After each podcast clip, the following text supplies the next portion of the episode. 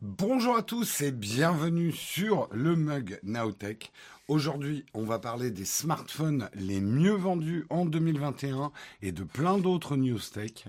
Nous sommes le vendredi 11 mars 2022 et on démarre tout de suite.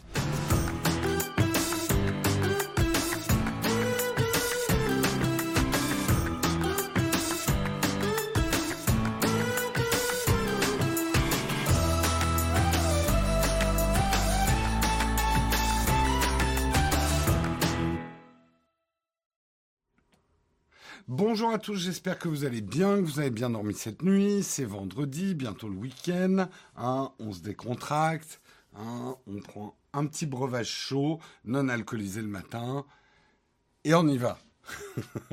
un grand merci déjà à Typhon Nuc pour son 13e mois, Alpine Fresh pour ton 12e mois, euh, Japan Seb pour ton quatrième mois d'abonnement. Merci Yann Roro également pour ton troisième mois d'abonnement. Merci à vous les premiers contributeurs du matin. Euh, imaginez, il parle des smartphones gaming. Rien n'est impossible, Yann Roro. Rien n'est impossible. Pas de moula, pas de gravier. Exactement, Typhon. Tu as tout à fait compris. On se décontraxe. Exactement. Ah, je suis content que ça soit la fin de la semaine. La semaine a été dure. Grosse fatigue. Merci beaucoup, WP Geek, pour ton huitième mois d'abonnement. Merci, merci. J'ai un peu la voix cassée d'ailleurs. Euh, merci également Lord As You Like pour ton 13e mois d'abonnement. Vous avez vu la bêta d'Overwatch 2 Je me suis inscrit. Putain, on n'attendait plus, hein, Overwatch 2. Hein. Fatigue d'anniversaire? Ouais, il est déjà loin, mon anniversaire. Il est déjà loin, il est déjà loin. Euh, ouais, je refais un truc ce week-end, oui un brunch d'anniversaire. Rien de, rien de foufou. C'est la drogue, ça. Non, c'est l'absence de drogue, d'où la fatigue. Oh, merci Olek, 23e mois d'abonnement. Quelle fidélité. Ton anif. Faut arrêter le chant, exactement. Oh, salut Chicago, Kenshi, Kenshi Orochi. Oh, vous avez des pseudos trop compliqués pour un vendredi. Salut JTV. Bon, bah c'est déjà bien rempli. On est déjà dans le train de la hype. Train de la hype niveau 2. Incroyable. Un vendredi matin. Allez, le sommaire. On va voir de quoi on va parler ce matin. Effectivement, on va commencer en parlant des 10 smartphones les plus vendus en 2021 eh bien 7 sur 10 sont des iPhone Rage Quit des anti-Apple. 7 sur 10 smartphones. Alors, on va parler de vente modèle par modèle. Ça ne veut pas dire Android reste l'OS le plus vendu dans le monde, mais modèle par modèle en 2021, 7 sur 10 sont des iPhones. Aïe, aïe, aïe, aïe, aïe, ça va pas du tout. Les pigeons dominent le monde. On va parler ensuite de la guerre en Ukraine. Euh, des posts appelant à la mort des envahisseurs russes sont autorisés sur Facebook et Instagram. Je vous expliquerai. Le titre est un peu provoque. Euh, je vous expliquerai ce qui se passe. Un article de 20 minutes. On continuera avec la guerre en Ukraine, avec Twitter qui lance une version de Twitter qui fonctionnera sur Tor. Euh, ce qui est assez intéressant. Je vous expliquerai pourquoi. Euh, nous parlerons également de Joe Biden qui a signé un décret historique sur les crypto-monnaies euh, qui était très très attendu. J'essaierai de vous expliquer un petit peu en quoi il était attendu et les réactions du monde des cryptos.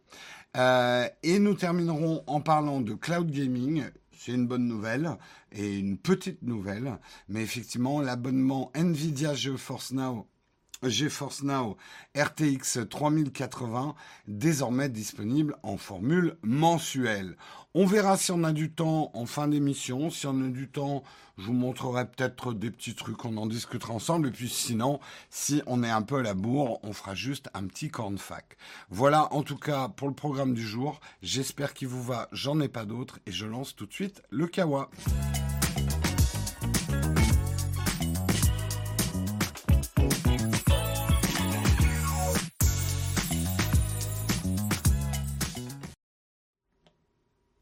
Et le kawa et ça va faire grincer des dents ce matin. Nous allons parler des smartphones les plus vendus, des modèles pour être spécifique, des modèles de smartphones les plus vendus en 2021 dans le monde et que 7 sur 10 de ces modèles sont des iPhones. Aïe aïe aïe aïe aïe aïe aïe aïe aïe aïe aïe. Le cabinet d'études Counterpoint Research a, récemment publié la liste des 10 smartphones les mieux commercialisés en 2021. Je précise, c'est un article des numériques, j'avais oublié de le préciser. Un classement qui a de quoi donner le sourire à Apple hein, et la grimace aux autres. La firme de Cupertino occupe en effet 7 des 10 premières places avec une part de marché globale de 19% contre 16% lors de l'exercice précédent, euh, laissant 81% à d'autres modèles. Donc, remettons les choses à leur place. Android reste quand même, tous les Android confondus, euh, les smartphones les plus vendus dans le monde, mais modèle par modèle, euh, c'est la part du lion pour Apple. Euh, qui se taille les sept premières places de smartphones les plus vendus euh, par modèle. Et justement, on va décrypter quels sont les modèles les plus vendus. Euh, je vous montre le tableau. Nous avons l'iPhone 12 qui a été le smartphone le plus vendu dans le monde. Je précise, hein, là, c'est des données mondiales. Fan, fan, l'Apple iPhone 12 euh, avec 2,9% euh, de part de marché dans le top des modèles les plus vendus dans le monde. Ensuite, on a l'iPhone 12 Pro Max. Ensuite, on a l'iPhone 13. Normal, hein, en 2021, euh, il y avait encore beaucoup de ventes de l'iPhone 12 avant que l'iPhone 13 arrive. Mais l'iPhone 13 se, se, taille quand même une super part de lion avec la troisième position. En quatrième position, on a l'iPhone 12 Pro. En cinquième position, euh, euh, l'iPhone 11, donc qui se vend encore bien en 2021. En sixième position, premier Android, euh, le Samsung Galaxy A12. en septième position, le Xiaomi Redmi 9A. En huitième position, l'iPhone SE 2020. En neuvième position, l'iPhone 13 Pro Max. Et en dixième position, le Xiaomi Redmi 9. Donc, il n'y a pas beaucoup d'Android et c'est pas forcément les Android qu'on attendait euh, au niveau des premières positions par modèle. Alors, expliquons un petit peu les choses. Effectivement, je me remets, euh, aucun Android haut de gamme dans le top 10 des smartphones par modèle les plus vendus dans le monde. Euh, les trois références euh, Android qui se présente là, donc le Galaxy A12, le Redmi 9A et le Redmi 9, sont des smartphones aux alentours de 200 euros. Donc, ce qui tend à dire, si on doit tirer quelques conclusions, s'il y a un Galaxy, mais c'est le Galaxy A12. C'est l'entrée de gamme Samsung. Que les modèles les plus vendus Android sont l'entrée de gamme, le bas de gamme Android se vend mieux que le haut de gamme Android. Euh, mais on va avoir une autre explication euh, un, petit, peu après. Euh, on comprend d'ailleurs pourquoi Samsung est très attaché au segment des modèles bon marché avec sa gamme Galaxy A en fait, qui sont des smartphones vraiment pas chers, car de nombreux consommateurs en quête d'un smartphone à bas coût restent fidèles euh, à Samsung malgré la pression constante des autres fabricants asiatiques. Ça, c'est une donnée intéressante aussi, si on regarde, c'est que Samsung, sur ce segment de l'entrée de gamme, ne se fait pas battre par Xiaomi. Euh, c'est quoi cette étude orientée? C'est en nombre d'appareils que ça compte? Ben oui, ce que j'ai dit. Qu'est-ce que tu dis, euh, Techni Savoir? C'est les dix premières places des ventes par modèle. Je, dois, dois-je repréciser? Euh, Alors, effectivement, tu as complètement raison, Hippomoni. Une autre lecture qu'on pourrait faire, c'est que à la différence d'Apple, même si on compte le SE, les fabricants de smartphones Android ont des gammes beaucoup plus étendues. Donc c'est normal, modèle par modèle, qu'ils ne remontent pas en haut du classement. C'est juste qu'il y a une structure différente de vente. Un fabricant compétitif sur Android, ils ont des dizaines de modèles différents. Ils ont du haut de gamme, ils ont du milieu de gamme, ils ont du bas de gamme. Euh, Apple, euh, ils ont combien de modèles? 4 5 Grand maximum 6. Donc en fait, il y a effectivement une dilution euh, modèle par modèle côté Android. mais on notera quand même, parce que ça aussi c'est un phénomène intéressant, surtout avec la sortie de l'iPhone SE 2022, que euh, l'iPhone SE 2020, c'est super bien vendu quand même. Regardez, euh, il est juste en dessous euh, des smartphones, des iPhone, des smartphones à 200 euros que sont le Galaxy A12 et le Xiaomi Redmi 9A. Et même l'iPhone 13 Pro Max qui arrive en dessous, qui est quand même du très très haut de gamme, c'est pas trop mal vendu. Mais le plus intéressant, c'est l'iPhone SE. Apple, malgré tout ce qu'on en dit, que c'est un smartphone scandaleux parce que il a un vieux capot euh, avec un nouveau moteur, c'est une, une deux chevaux avec un moteur de Ferrari, on a tout entendu. Apple a quand même raison d'insister sur ce segment parce que ça marche pour eux. Ça nous plaît pas à nous, mais ça marche pour eux. Donc, euh, on pèse pas lourd pour Tim Cook. Euh,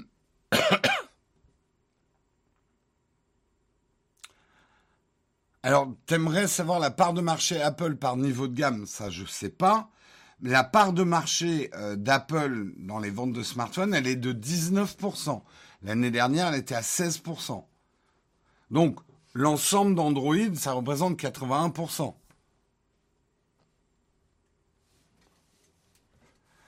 Euh, la façon de compter que tu trouves très ambiguë. Je comprends pas ce que tu trouves ambigu. C'est les ventes par modèle. Euh, mais est-ce que c'est pas grâce aux entreprises les ventes de SE comme tu disais? Écoute, je sais pas s'il y a que les entreprises, mais euh, rien que dans le quand je prends les transports en commun, je regarde beaucoup hein, les smartphones que les gens utilisent. Il y a beaucoup de SE dans les mains des gens, hein, des SE 2020. C'est bien vendu. Hein. Euh, je pense que les gammes S21, S22 de Samsung, c'est vraiment compliqué entre les ultras il y a un truc, en fait, il y a un truc pour comprendre. Le consommateur habituel, l'acheteur habituel à Apple n'hésite pas à acheter le haut de gamme. On le voit. Alors, ils n'ont pas acheté forcément les pros, mais ils achètent l'iPhone 12. L'iPhone 12 Pro Max qui arrive juste derrière, l'iPhone 13, l'iPhone 12 Pro. en fait, la grande différence de l'acheteur, on va dire, moyen euh, Apple versus l'acheteur moyen Android, c'est que l'acheteur moyen Apple tend vers le haut de gamme, même s'ils ont fait des bonnes ventes du SE, alors que l'acheteur moyen Android va tendre vers le plus bas prix possible. Et que les hauts de gamme Android qui aujourd'hui, et faites pas polémique là-dessus, aujourd'hui les hauts de gamme Android sont au prix des hauts de gamme Apple, globalement, euh, même s'il y a des flagship killers, etc. Euh, bah, l'acheteur moyen Android n'a pas envie de payer le même prix que l'acheteur moyen Apple. On en revient au pigeon.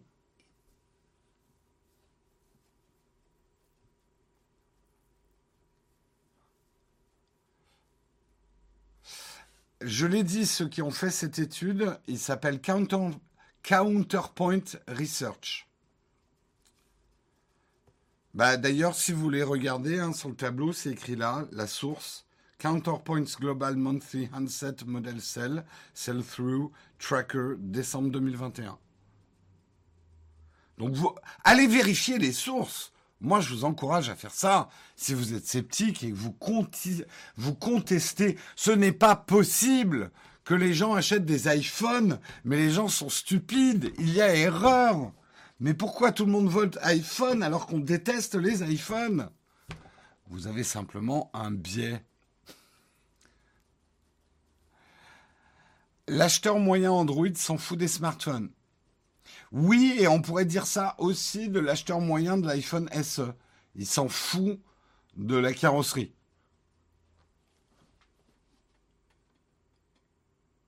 Mais c'est normal. En fait, c'est marrant parce que certains d'entre vous, vous n'êtes pas surpris par ce qui devrait être surprenant. Ce qui est surprenant, c'est que, euh, bah, que modèle par modèle, euh, des iPhones quand même haut de gamme à plus de 1000 euros sont les smartphones les plus vendus au monde. Déjà, les questions qu'on devrait se poser, c'est pays par pays, on, on, ne doit pas avoir cette courbe-là. Je pense pas que si on faisait la même chose en France, on aurait euh, les mêmes. Euh, ce qui fait que le marché américain pèse encore très très lourd dans la vente de smartphones. Le marché américain est très orienté Apple.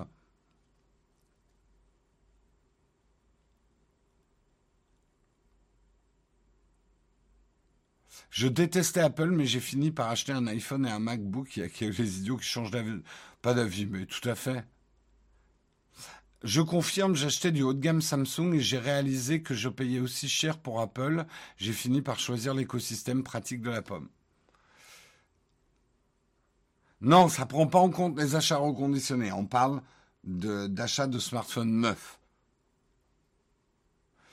J'ai l'impression d'être dans un débat présidentiel. Non, mais les sondages, ça veut rien dire, il faut recompter. Il y en a qui sont choqués. Hein. Ouais, j'avoue que la place de l'iPhone 12 Pro Max est surprenante, mais quand on se rappelle, je pense que c'était son énorme batterie. Et n'oublions pas une chose. Et ça, j'espère que Apple va pas en tirer des conclusions. L'iPhone 12 Pro Max, souvenez-vous, il avait un meilleur appareil photo, il avait de meilleurs appareils photo que l'iPhone 12 Pro. Et moi, j'ai fait partie des gens qui ont acheté un Max alors que je n'aime pas la taille, uniquement pour avoir des meilleurs appareils photo. Et j'ai peur que euh, Apple en tire des conclusions et que l'iPhone 14 nous fasse le même coup que l'iPhone 12 de mettre un petit peu mieux dans le max et pas que juste un changement de taille et de batterie et d'écran. Donc euh, ça, j'avoue que ça me plaît pas.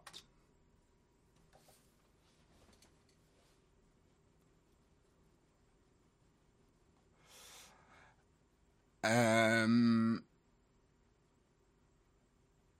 perso, pas de camp. Je suis toujours resté Android, mais bon, il est normal qu'il y en ait qui préfèrent l'écosystème Apple, chacun ses goûts.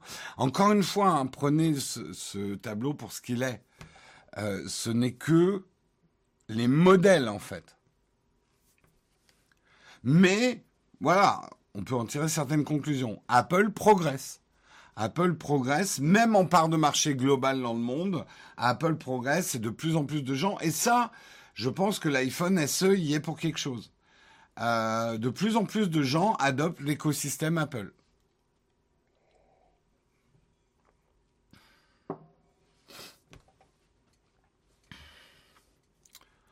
Euh, non, attention, les smartphones sont-ils moins chers aux États-Unis? Oui et non. N'oubliez pas que les prix aux États-Unis n'ont pas de TVA affichée. La TVA aux États-Unis se décide État par État. Donc on ne peut pas avoir le prix d'un smartphone euh, pour l'ensemble des États-Unis. Euh, en plus, ils, ont encore pas mal de smartphones subventionnés on fait la même erreur chaque année sur la différence de prix euh, des smartphones entre les États-Unis et la France. Et chaque année, on vous l'explique.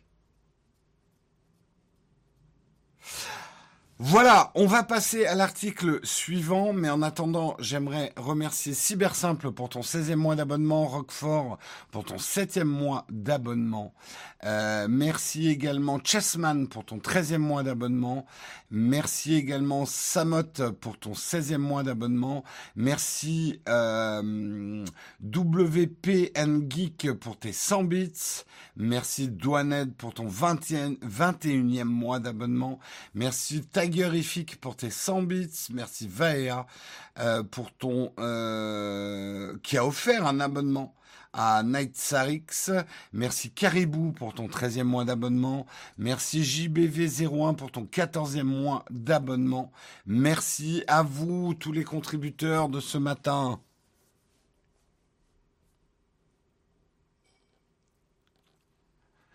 Quand on dit subventionner Techni Savoir, c'est euh, les, smartphones que tu achètes avec ton, ton FAI. On avait ça en France, ça existe toujours hein, d'ailleurs, c'est forfait plus mobile, donc tu as un prix, en fait c'est un peu comme si tu l'achetais à crédit, euh, en payant un peu plus cher ton forfait téléphonique. C'est ça, un smartphone subventionné. C'est pas des subventions de l'État qui t'aident à acheter des smartphones. C'est pour ça qu'on parle de smartphones subventionnés.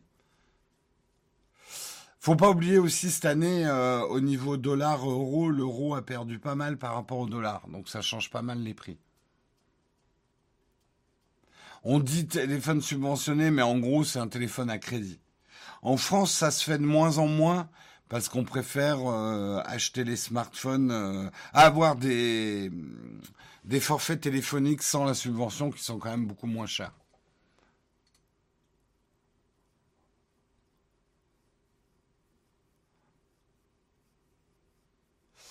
Oui, le super renouvellement chez Apple, c'était un super cycle, effectivement, l'iPhone 12.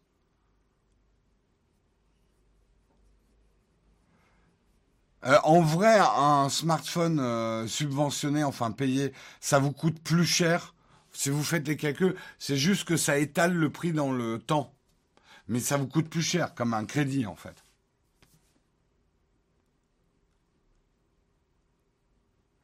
Euh, oui, il y a manifestement un bug. Les abonnements, et j'ai plus le son. Euh, je ferai checker par la technique. Euh, on a un problème effectivement avec les abonnements. Je, m'en suis aperçu. Je n'entends pas les abonnements. Donc euh, on checkera ça au niveau de la technique. Allez, on passe à l'article suivant. On a passé beaucoup de temps sur ce premier. Euh, je préfère prévenir quand même. Je vais parler de la guerre en Ukraine. Donc si vous êtes euh, un petit peu en trop plein d'anxiogènes en ce moment, parce qu'effectivement les news sont anxiogènes. J'ai combien d'articles J'ai deux articles sur la guerre en Ukraine. Donc, vous pouvez aller faire autre chose et revenir dans quelques minutes. Un article de 20 minutes, guerre en Ukraine, des posts appelant à la mort des envahisseurs russes autorisés sur Facebook et Instagram. À période exceptionnelle, modération exceptionnelle, Meta, la maison mère de Facebook et d'Instagram, euh, donc ex-Facebook Group, a annoncé jeudi faire des exceptions à son règlement pour l'incitation à la violence et la haine en ne supprimant pas des messages hostiles à l'armée et aux dirigeants russes. En raison de l'invasion russe de l'Ukraine, nous faisons preuve d'indulgence pour des formes d'expression politique qui, effreindrait normalement nos règles sur les discours violents, tels que une phrase mort à l'envahisseur russe. Euh, a confirmé à l'AFP Andy Stone, responsable de la communication sur Meta. Nous continuons à ne pas autoriser des appels crédibles à la violence contre les civils russes. Donc euh, il y a une nuance. On va rentrer dans les explications après, parce que je comprends que certains d'entre vous soient choqués. Je ne lis pas le chat, mais j'imagine.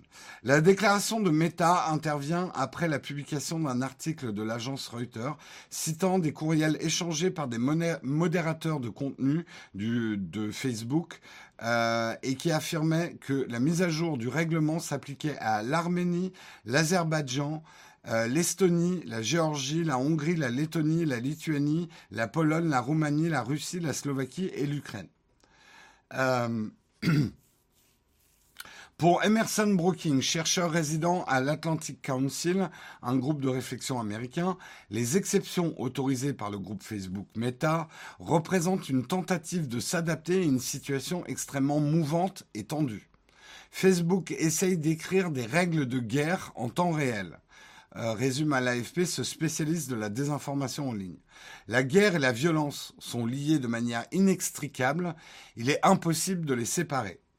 Le chercheur reconnaît qu'il existe un risque de débordement qui pourrait nuire à la population russe, au-delà de ses seuls militaires et des dirigeants politiques. On observe à travers l'histoire que les actions violentes d'un pays contre un autre mènent à des appels à la violence, à l'intolérance ou à la haine, comme, comme des étrangers associés au pays agresseur, explique-t-il. On peut penser aux persécutions aux États-Unis contre les Allemands pendant la Première Guerre mondiale ou contre les Japonais pendant la Seconde Guerre mondiale. Effectivement, alors, pour essayer de mettre les choses en contexte. Et c'est pour ça que j'ai toujours plus ou moins essayé de faire attention quand on parlait de la guerre en Ukraine, de parler du gouvernement russe, de Poutine, et non pas des Russes. Et pour moi, dans ma tête, c'est clair. Euh, la guerre, c'est pas les Russes contre l'Ukraine. C'est le gouvernement russe représenté par Poutine aujourd'hui euh, contre l'Ukraine et le peuple ukrainien.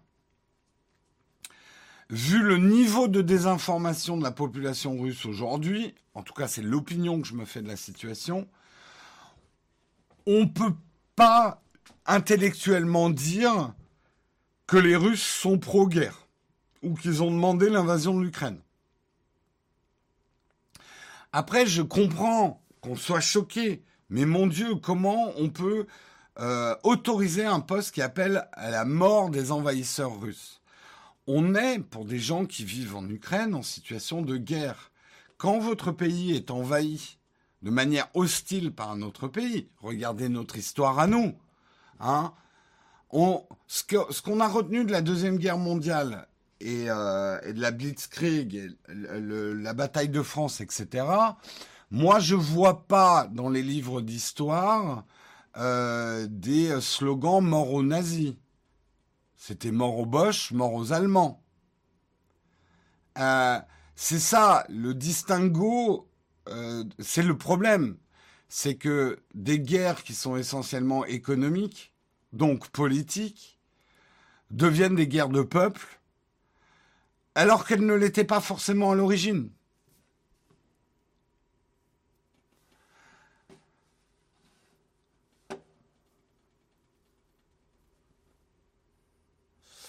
Euh, mais vous voyez, euh, je ne sais pas si mon explication est bonne, mais est-ce que vous êtes d'accord quand même avec ça? L'histoire n'a pas retenu des slogans mort aux nazis.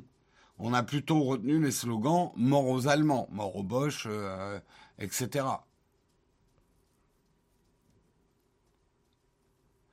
Donc, c'est très délicat pour Facebook. Parce que d'un côté, on pourrait se dire, ah ben non, la règle, c'est qu'on n'a pas le droit de faire de l'incitation à la violence. Donc un message comme mort à l'envahisseur russe, est un message qui appelle à la violence. Ouais, mais ils sont attaqués, les Ukrainiens. Et si tu les laisses pas s'exprimer aussi, euh, il y a une forme, de censure qui n'est pas légale non plus.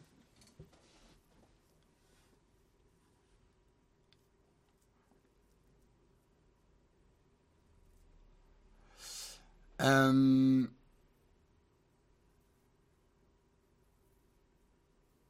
Complètement, avec les origines allemandes, on en souffre encore aujourd'hui. Mais c'est le problème des guerres. En fait, je, je, je vous comprends et je suis d'accord avec vous. Moi aussi, j'ai des envies de Miss France. Moi aussi, j'aimerais un monde sans guerre. La guerre, c'est le mal. Euh, faisons l'amour, pas la guerre. La guerre, c'est pas bien. Bien sûr que j'aimerais vivre dans ce monde-là et j'espère qu'un jour l'humanité arrivera à ce niveau-là de conscience. Mais après, il y a les faits, il y a des guerres. Il y a des peuples qui se font envahir. Euh, il y a des haines qui se créent. Comment, quand tu es Facebook, tu traites le truc? Est-ce que tu dis, bon, les gens, nous, chez Facebook, nous sommes dans le monde des bisounours. Vous n'avez pas le droit de dire euh, ou de faire, euh, de vous plaindre si vous êtes attaqué, parce que la guerre n'existe pas chez nous. Moi aussi, j'ai des, envies de Miss France. Oui, c'est un peu borderline comme phrase. Effectivement, les aléas du direct.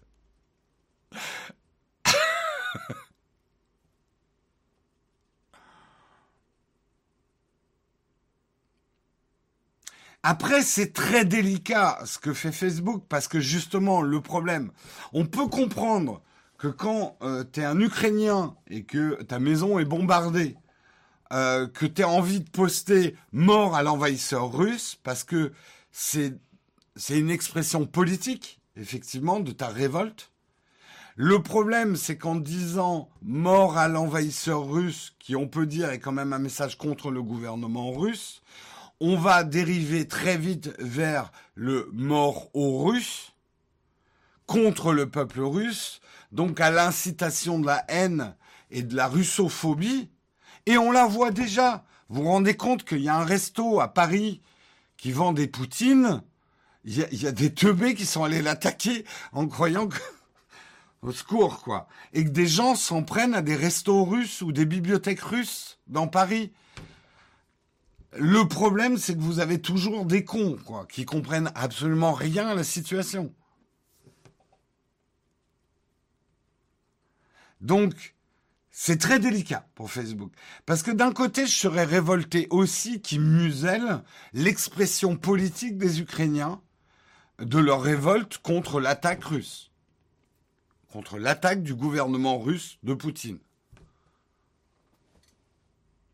Et c'est vrai qu'on pourrait... Euh, il y a eu ce débat, euh, cette fois sur euh, Twitter.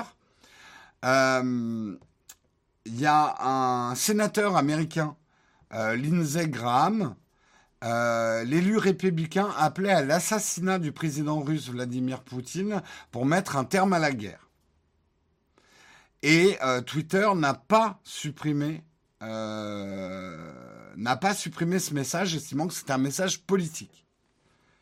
C'est, c'est pas simple. C'est pas simple comme problème. Je, je sais, moi, au fond de moi-même, j'ai envie de dire, non, mais on n'a pas le droit d'appeler à l'assassinat d'un homme, publiquement. C'est une incitation à la violence flagrante.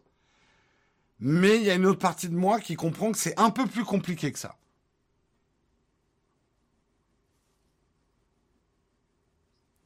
C'est un petit peu plus compliqué que ça. Et là, j'ai envie toujours de mettre les choses en perspective de l'histoire de l'humanité. Parce que là, on est en plein dedans, c'est divisé mais mettons les choses en perspective. L'histoire des guerres, hélas, sont toujours sur le même mécanisme. Les guerres sont économiques, toujours. Dessus, ceux qui font ces guerres, qui déclenchent ces guerres, rajoutent une bonne couche de religion et d'idéologie pour finalement euh, les masses. Et ça se termine en mort aux protestants, euh, mort aux Allemands. En tout cas, moi, c'est ma lecture de l'histoire. Euh, les guerres sont toujours économiques par pression de population et d'accès aux ressources premières. Ça a toujours, même les croisades sont économiques, si vous lisez bien. Hein, c'était pour, euh, c'était pour euh, lever la pression, euh, la pression civile. Enfin bref, on va pas, je suis pas nota bene. Et c'est triste, c'est triste. Mais bien sûr que toutes les histoires de guerre sont ultra manichéennes, les gentils, les méchants. On vous, on vous prémâche l'histoire, bien évidemment.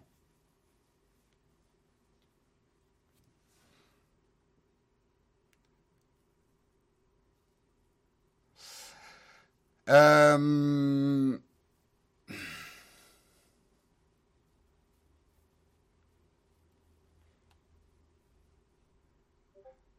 bref.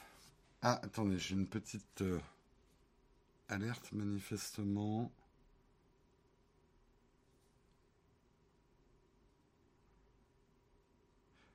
Ah, salut Bastille UI, ça va? Euh,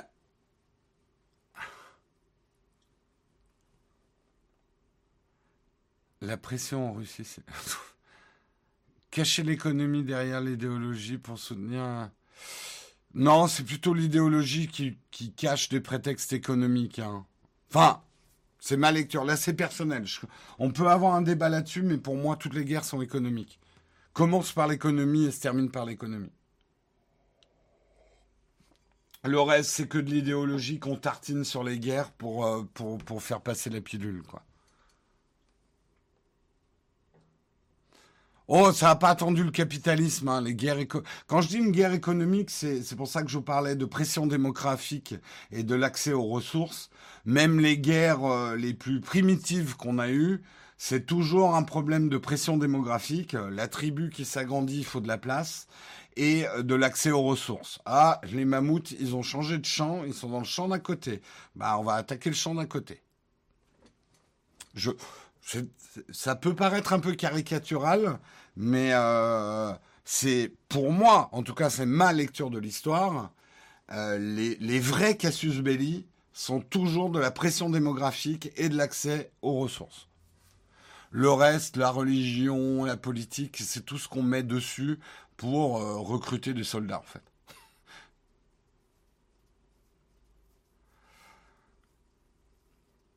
L'économie, c'est pas forcément l'argent. Hein.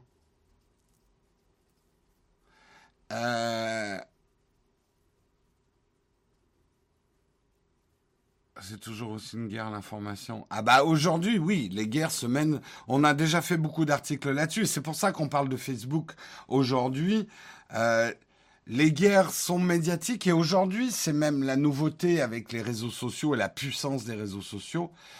Euh, on a des guerres mondiales d'opinion publique, euh, d'expression libre. N'importe qui peut donner son opinion et être retweeté des milliards de fois. Même votre opinion à vous, si vous tombez bien et que vous avez la bonne réflexion, vous allez être retweeté un milliard de fois. Autrefois, il n'y avait que les hommes politiques et les gens puissants qui pouvaient s'exprimer finalement sur la guerre et qui étaient relayés. Aujourd'hui, n'importe quel kidam peut devenir un influenceur de la guerre. C'est à la fois une grande responsabilité, donc pensez-y la prochaine fois que vous tapez votre, votre bon jeu de mots sur la guerre ou ce genre de truc. Euh, c'est une nouveauté aussi intéressante que dangereuse, on va dire.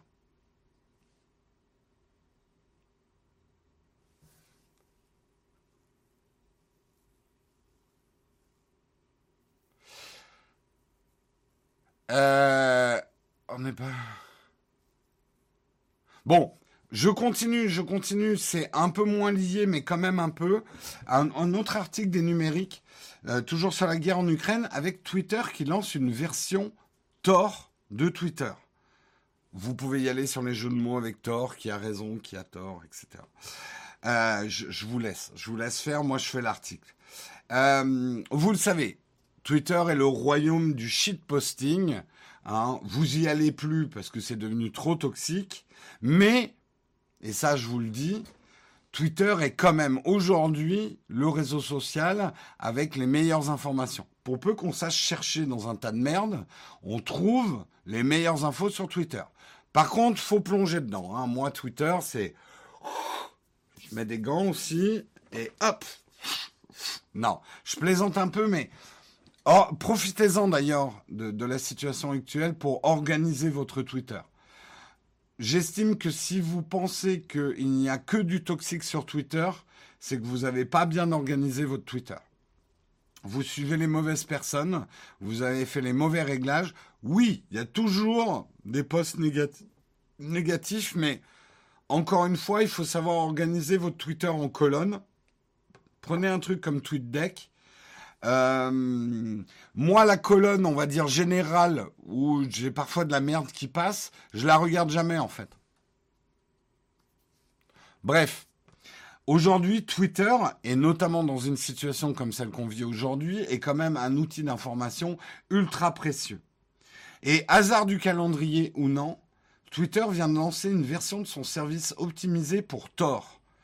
Le réseau Tor, T-O-R, Onion, le réseau dédié à la protection de la vie privée et au contournement de la censure. En quoi c'est intéressant?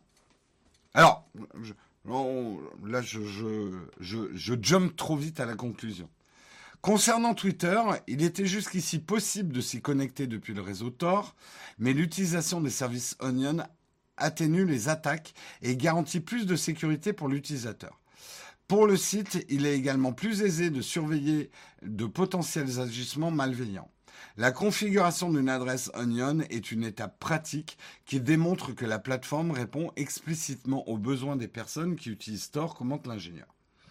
Concrètement, pour l'utilisateur lambda, Tor permet aux personnes l'utilisant d'accéder à des sites et des contenus bloqués dans certaines zones du monde. Et là, vous allez commencer à comprendre l'intérêt. Comme Facebook ou The New York Times, qui ont chacun développé une version de leur site optimisée pour ce réseau. Vous le saviez peut-être pas, mais on peut trouver Facebook et The New York Times sur Tor. Tor fait circuler euh, le trafic des utilisateurs via une série de relais avant de se connecter au réseau, permettant de rendre totalement anonyme la navigation sur des sites web consultés et euh, d'accéder à des services contenus ou des sites bloqués par des FAI. Euh, cette version optimisée de Twitter pour Tor arrive à point nommé. Il y a quelques jours, la Russie a fait savoir qu'elle bloquait désormais l'accès à Facebook, accusé de censurer les médias pro-russes tandis que l'accès à Twitter était restreint. Il faut également savoir qu'il n'est pas impossible pour un État de bloquer directement Tor, mais pour autant que nous puissions le savoir, le dire, si quelqu'un est capable de se connecter au réseau Tor, il devrait pouvoir utiliser ce service d'oignon, a expliqué le porte-parole de Tor à nos confrères de Vice. Euh, la censure contre Tor a toujours varié en Russie depuis euh, qu'elle a commencé en décembre 2021. Certains FAI on peut bloquer Tor à la source, c'est-à-dire les FAI. Mais en Russie, certaines FAI bloquent Tor, d'autres non. Euh, le service Onion Onion de Twitter est disponible via ce lien. Si vous voulez aller voir l'article, c'est chez les numériques. Mais les utilisateurs devront avoir le navigateur Tor ou une autre version, version de Tor euh, installée pour accéder au site. Donc, euh, là où c'est intéressant, justement, moi je pense, pour, pour revenir à ce que tout le monde dit, on est dans une guerre de l'information. Guerre de l'information, ça fait longtemps que la guerre, euh, même la première guerre mondiale, même d'autres guerres avant ont toujours été des guerres d'information. Là, on est dans une guerre de la désinformation aussi. Il y a toujours eu hein, de la propagande pendant les guerres, mais jamais au niveau de ce qu'on vit aujourd'hui.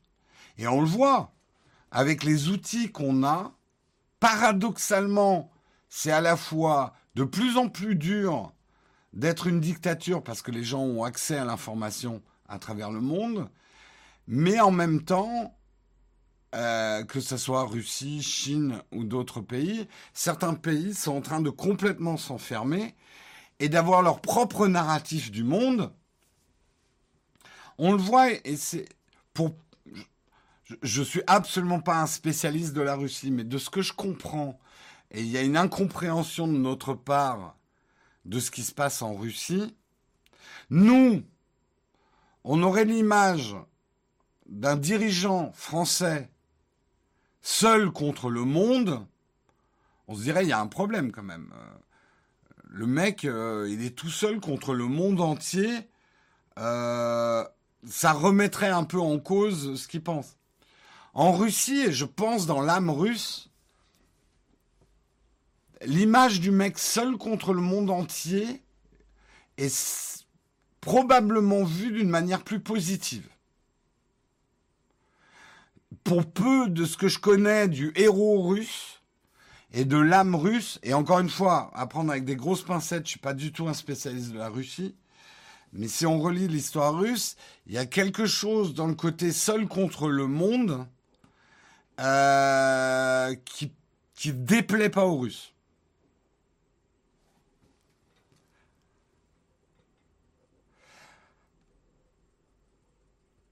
La Chine positionnée. Bon, on va pas faire de la géopolitique. Je m'écarte du sujet. Là, ce qui est intéressant, c'est que effectivement, Tor, vous avez à peu près compris le raisonnement, le fonctionnement du réseau Tor. Quand on parle d'oignon, c'est qu'en fait, vous accédez à Internet avec tellement de couches que on sait, euh, vous êtes quand même très très protégé sur Tor. On aura beaucoup de mal à remonter vers vous. C'est pas complètement impossible, mais c'est aujourd'hui une des manières les plus sécurisées pour protéger son identité. Ça va permettre quoi Twitter sur Tor Ça va permettre de faire sortir, de faire rentrer des informations dans des pays où le narratif est actuellement complètement contrôlé. Aujourd'hui, en Russie, ils l'ont dit, hein, c'est pas un mystère, si vous vous écartez du narratif de l'État, en gros, déjà, si vous prononcez le mot guerre au lieu de prononcer le mot opération spéciale, vous prenez 15 ans de prison. Donc, on le voit, hein, écoutez les correspondants français qui sont en Russie, leur, d'ailleurs, on leur dit, hein, il ne faut pas qu'ils prononcent le mot guerre à partir du moment où ils émettent de Russie. Donc ils parlent d'opération spéciale.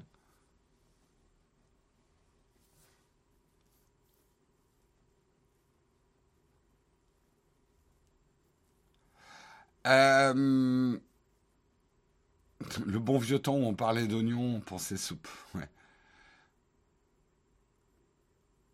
En fait, c'est pas vrai ce que tu dis parce que euh, il y avait beaucoup de théories militaires qui évoquaient déjà l'idée de l'oignon. L'oignon, euh, la, la, défense en oignon, c'est euh, d'ajouter des couches. C'est pas essayer de faire le mur le plus solide possible, c'est plutôt d'avoir plusieurs couches de défense. Donc je pense que l'imagerie de l'oignon ne date pas d'hier. Ça ne servait pas qu'à la soupe. Alors, il dit, je te sors du groupe. Euh, t'as toujours euh, des euh, voilà. Alors là, tu nous dis Thor est financé par la CIA. Tu peux balancer tout ce que tu veux comme phrase, et peut-être que t'as raison, mais là, tu t'appuies sur quoi? Je veux dire, on peut balancer n'importe quelle news. on, tu vois, je te prends n'importe quelle phrase et je te dis, on sait tous que Thor est financé par la CIA. Ça en fait pas une vérité ce que tu dis. Donc, je te demande d'être un peu plus prudent quand tu balances tes phrases dans le, dans le chat. D'abord, c'est pas tellement ce que tu penses toi, parce qu'à la rigueur, on s'en fout, mais c'est plus que des gens, tu vas créer des bastons dans le chat. Et c'est tout le problème de ce type d'infos. Oui, oui, alors là, tu me balances, c'est des écrits scientifiques, oui. Tu es juste en train de rien dire. Désolé, un petit dit, mais ça fait plusieurs fois que je te vois balancer ce type de news dans le chat et ça commence à m'agacer.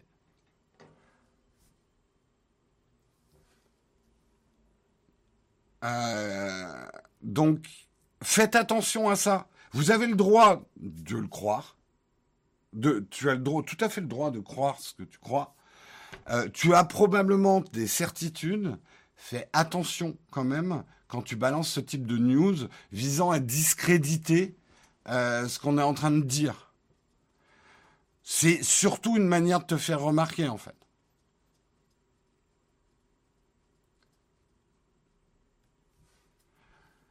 Donc, source tes informations. Alors, je sais qu'ici, tu peux pas publier des liens. Mais de dire un, truc est vrai, il y a des recherches scientifiques dessus, moi je peux te dire ça de n'importe quoi. Hein. Le poisson, c'est du bœuf. J'ai des, preuves scientifiques. Et je le sais. Bah, vous le savez quand même tous. Le, poisson est aujourd'hui euh, le, un hold-up du marché agroalimentaire. On vous fait croire que vous mangez du poisson, mais c'est du bœuf transformé. Il y a des écrits là-dessus. J'ai des articles. J'ai des papiers, monsieur. Et si vous le croyez pas, vous êtes juste des idiots. Voilà, je viens de te faire une démonstration par l'absurde de ce que tu viens de nous faire.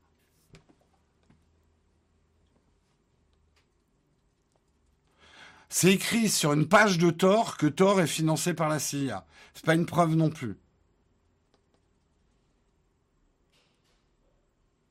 Bref, désolé, hein, je t'ai sorti du lot, mais ça fait plusieurs fois, donc tu l'as un peu cherché. Hein. Tu l'as un peu cherché. C'est très facile de balancer des news comme ça pour créer l'événement et attirer l'attention sur soi. Mais c'est justement, et c'est ça que j'aimerais juste que tu comprennes, c'est de ça dont on souffre aujourd'hui. C'est de ça dont on souffre.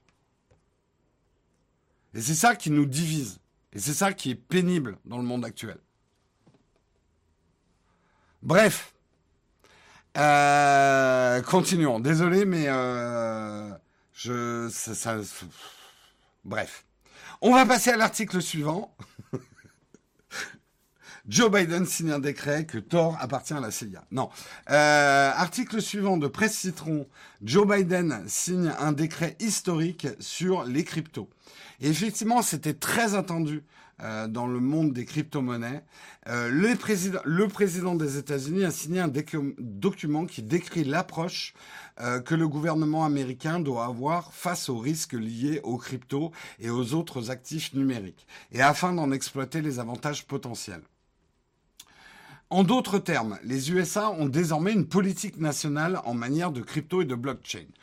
Nous, on n'est pas encore clair chez nous, donc c'est intéressant de voir ce que les États-Unis ont décidé, sachant qu'aujourd'hui, surtout avec les interdictions de crypto, notamment en Chine, c'est aux États-Unis, les États-Unis sont en train de devenir leaders en crypto. Mais il y avait effectivement quand même un gros, gros problème euh, au niveau des cryptos par rapport à la législation. Ce que nous dit Biden et le gouvernement euh, américain, l'augmentation des actifs numériques crée des opportunités de renforcer le leadership américain dans le système financier mondial et la frontière technologique, mais a, et, mais a également des implications substantielles pour la protection des consommateurs, la stabilité financière, la sécurité nationale et les risques climatiques. Les États-Unis doivent maintenir leur leadership technologique dans cet espace en croissance rapide, en soutenant l'innovation tout en atténuant les risques pour les consommateurs, les entreprises, le système financier au sens large et le climat. Et il doit jouer un rôle de premier plan dans l'engagement international et la gouvernance mondiale des actifs numériques, conformément aux valeurs démocratiques et à la compétition mondiale des États-Unis. Six priorités ont été évoquées par le décret signé par Joe Biden. 1. La protection des consommateurs. 2. Des investisseurs et des entreprises. La protection des investisseurs des entreprises. 3. La stabilité financière. 4. La mitigation des risques de financement illicite. 5. La sécurité nationale. Et 6. La compétitivité économique pour renforcer le leadership américain dans le système financier mondial l'inclusion financière ainsi que l'innovation responsable. En gros, qu'est-ce qui s'est passé? Parce que là, on a sorti des choses un petit peu euh, compliquées. Euh... Lien de tous les ah, ça continue sur Tor. Oui, bon, ça a chauffé un petit peu sur Tor. Euh, par ailleurs, le décret Joe Biden ouvre aussi la voie de la création d'un dollar numérique. Qu'est-ce qui s'est passé? C'est qu'aujourd'hui, il y a autour des cryptos euh, à la fois le spectre et l'envie d'une régulation. Le spectre, c'est que les cryptos à l'origine, comme c'est décentralisé, ça fuit un petit peu toutes les législations. Et c'est à la fois l'intérêt des cryptos, mais le danger des cryptos. Pourquoi le danger? Et pourquoi certains dans le monde des cryptos appellent cette régulation des cryptos? C'est que tant qu'il n'y aura pas de régulation des cryptos, les cryptos ne pourront pas aller beaucoup plus loin que leur pur rôle spéculatif. Euh, donc, est-ce que Biden a adoubé les cryptos en disant les cryptos c'est bien L'administration Biden? Oui et non. Il dit faut pas qu'on tourne le dos aux cryptos. Donc ça c'est contrairement à d'autres pays dans le monde qui ont décidé d'interdire les crypto-monnaies, il a dit nous on l'interdira pas et on veut rester les leaders de la crypto. Donc ça fait partie euh, de nos enjeux économiques mais à partir de là, il émet quand même un certain nombre de réserves, notamment écologiques. Hein, c'est un reproche qu'on fait beaucoup aux crypto-monnaies, mais également protection du consommateur, de l'investisseur, des entreprises, c'est-à-dire le côté Far West des cryptos, il ne cautionne pas. Donc en gros, il dit les cryptos oui, mais on va réguler à mort les cryptos. Ce qui pour certains dans la crypto n'est pas une bonne nouvelle non plus. Parce que les cryptos risquent de perdre une partie de leur intérêt à être trop régulés, surtout par un gouvernement. Un des avantages des cryptos, c'est de ne pas avoir de frontières. Donc, ce qu'on a vu euh, au début, euh, dans, le jour où il a fait cette déclaration, c'est que la valeur des cryptos a monté, mais là, elle est redescendue. C'est-à-dire, dans le monde même des cryptos, les gens sont pas d'accord si c'est une bonne nouvelle. Euh, ce qu'annonce le décret euh, de, Joe Biden, ou si c'est une mauvaise nouvelle pour les crypto-monnaies.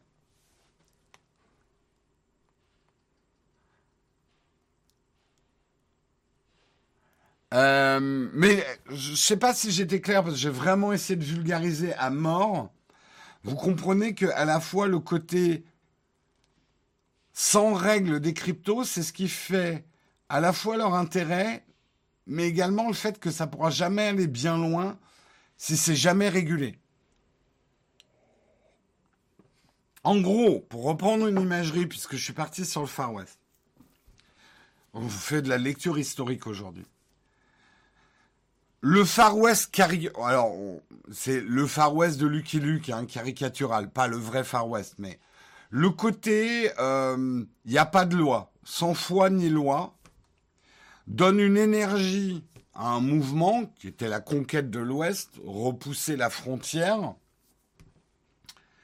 Mais si c'est pour rien construire derrière, c'est-à-dire quand, les Américains sont arrivés sur la côte ouest, qui sont bien chassés tous les Indiens, autre débat. Euh, quand ils sont arrivés sur la côte ouest, la fin de la frontière, en fait, bah là ils se sont mis à réguler, construire des villes, le gouvernement s'est implanté, création des États, etc. Mettant fin à une période de la ruée vers l'Oklahoma, le côté Far West, j'ai deux flingues, je fais ma loi moi-même, il n'y a pas de loi, quoi. Le côté sans foi ni loi donne une dynamique qu'on voit actuellement dans les crypto-monnaies, mais elles ne seront pas constructives tant qu'elles ne seront pas régulées.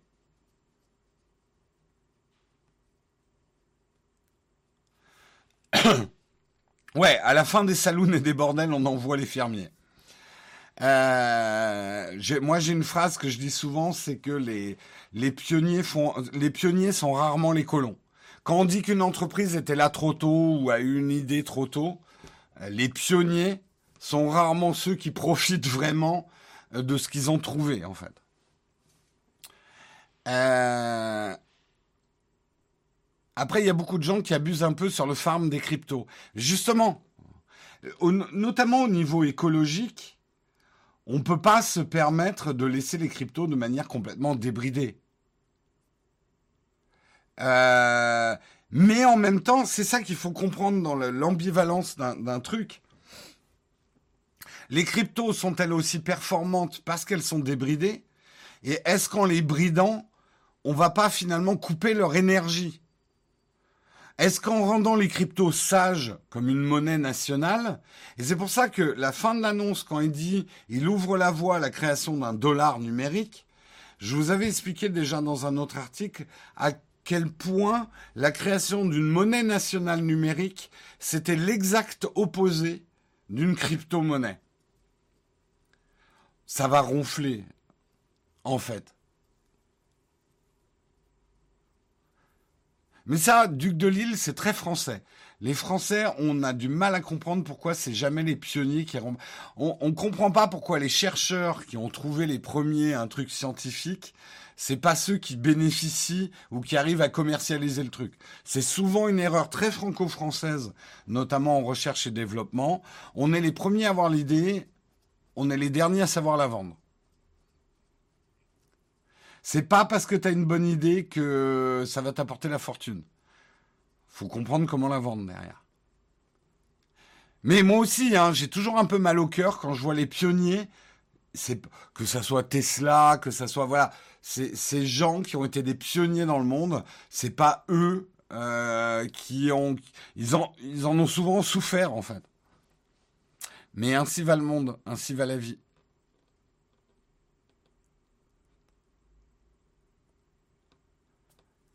Euh, après, le problème écologique ne concerne que le Bitcoin. Ethereum sera clean des joints. Oui, je pense que le plus important, il faut pas se braquer sur le côté la crypto, c'est pas écologique.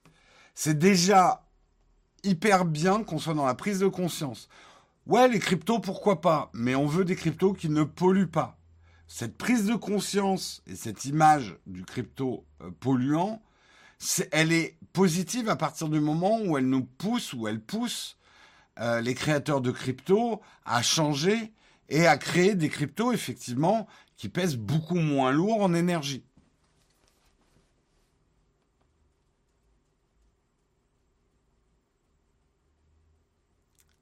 Merci Jérôme, je viens de te faire comprendre une chose par pour bah de rien de rien.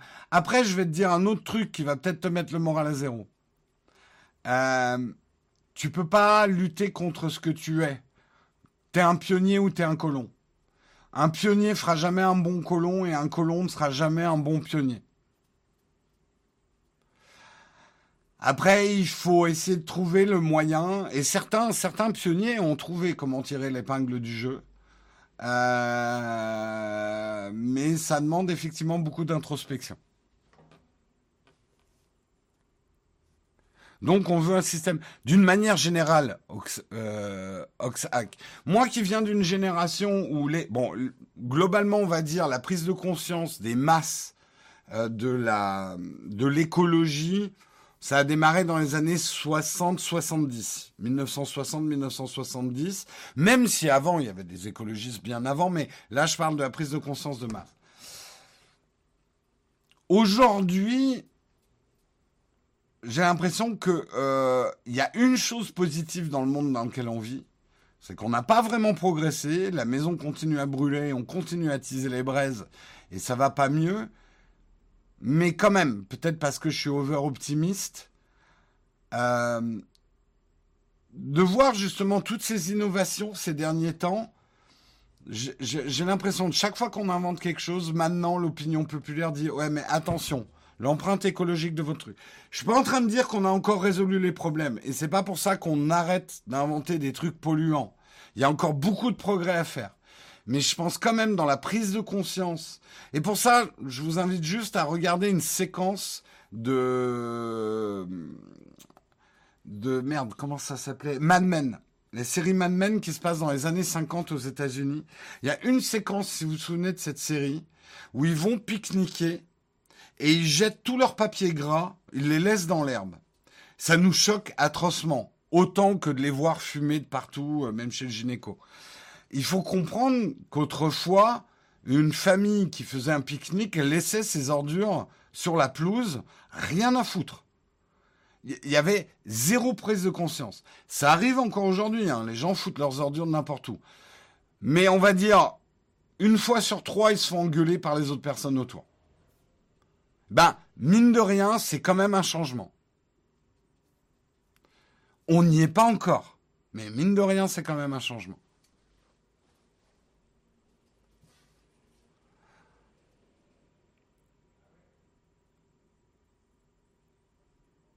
Je voudrais pas casser l'ambiance, mais pionnier, ça veut pas dire automatiquement que la découverte était bonne, juste premier. Mais tout à fait, Oleg. Tout à fait. Je suis complètement d'accord. Aujourd'hui, alors je sais pas vous, hein, mais moi je vois quelqu'un, s'il n'est pas trop baraqué, et je vois quelqu'un jeter ses ordures sur la pelouse, je vais l'engueuler. Il faut pas qu'il soit trop baraqué quand même. Je suis pas fou non plus.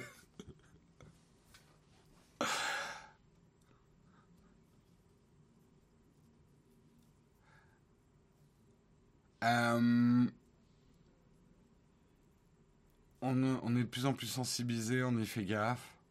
Alors, attention, hein, je suis pas en train de dire qu'on est sur le bon chemin. Hein. On a énormément de progrès, il est probablement trop tard pour plein de choses. L'écologie va être un drame dans les 30, 60 ans, 100 ans à venir, c'est clair. Euh, enfin, ça me paraît limpide.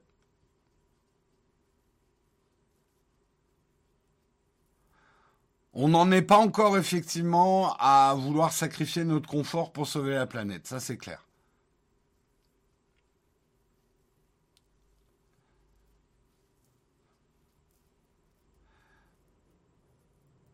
La conscience écologique reste plus faible que l'instinct de survie. Je suis pas d'accord. Euh, alors, si, je suis d'accord avec toi. T'as raison. On devrait être écologique par instinct de survie et on n'a pas encore tilté. Ça, je suis complètement d'accord. Et je pense que l'humanité n'a pas encore compris vraiment que la survie euh, et pas la survie. Parce que le problème, c'est que les gens se disent, oh, ce sera un peu le problème des générations futures. Non, non, le problème, ça va arriver dans les 30 ans à venir. Hein. C'est dans les 30 ans à venir, les gros gros problèmes. Et quelque part, on est déjà dedans. Hein. Bon, on va pas refaire les choses. Ça, je suis d'accord avec toi. Maintenant, je pense qu'il y a un gros problème encore aujourd'hui, c'est que euh, l'instinct de confort, qui est aussi un instinct très fort hein, chez l'homme, hein. l'instinct de confort, qui nous a permis d'inventer la chaise et le lit, notamment, mais l'instinct de confort est plus fort que notre prise de conscience écologique.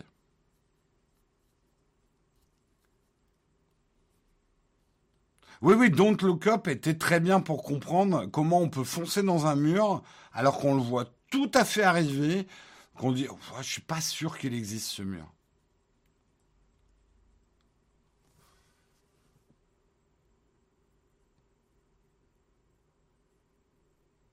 Si on voit avec un œil au beurre noir, on saura que tu as été faire un pique-nique, ouais.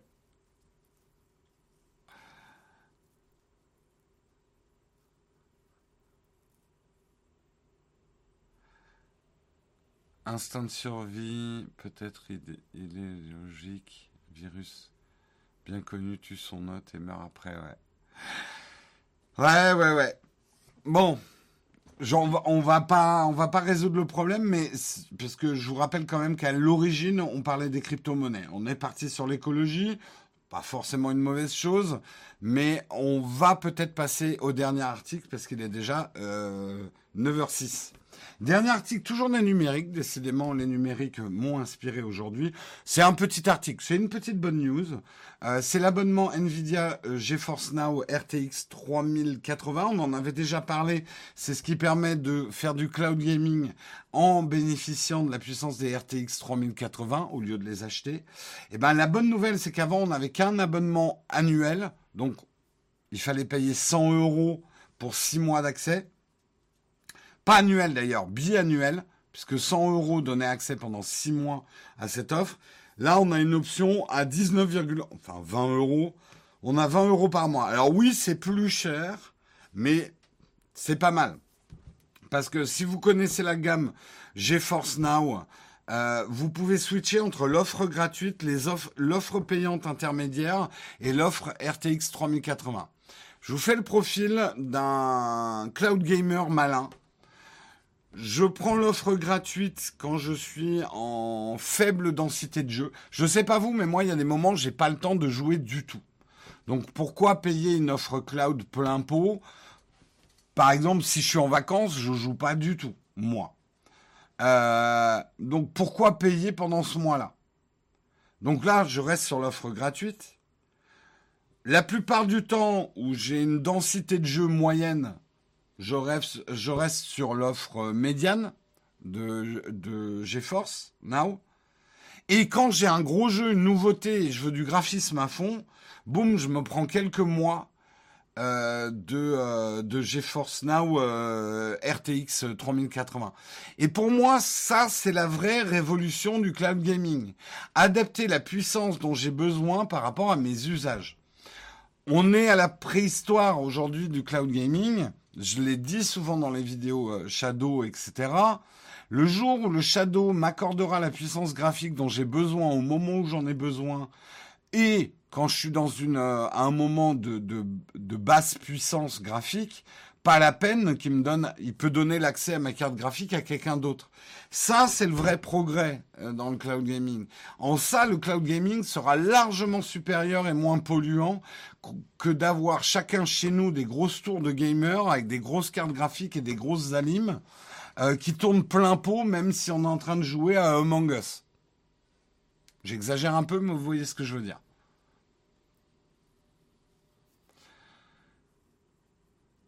C'est pour ça que je reste persuadé, contrairement à certains d'entre vous, que le cloud gaming, on n'y est peut-être pas encore aujourd'hui, ça je veux bien l'accorder, mais je reste persuadé que dans le futur, le cloud gaming sera plus écologique que le gaming actuel à base de PC physique. Dans le futur. Mutualiser les ressources et n'accorder la puissance à que ceux qui n'en ont besoin au moment où ils en ont besoin, c'est exactement comme vous avec votre ordinateur. Si vous avez acheté un ordinateur avec une carte graphique ultra puissante, vous n'utilisez pas votre carte graphique ultra puissante tout le temps. On est d'accord.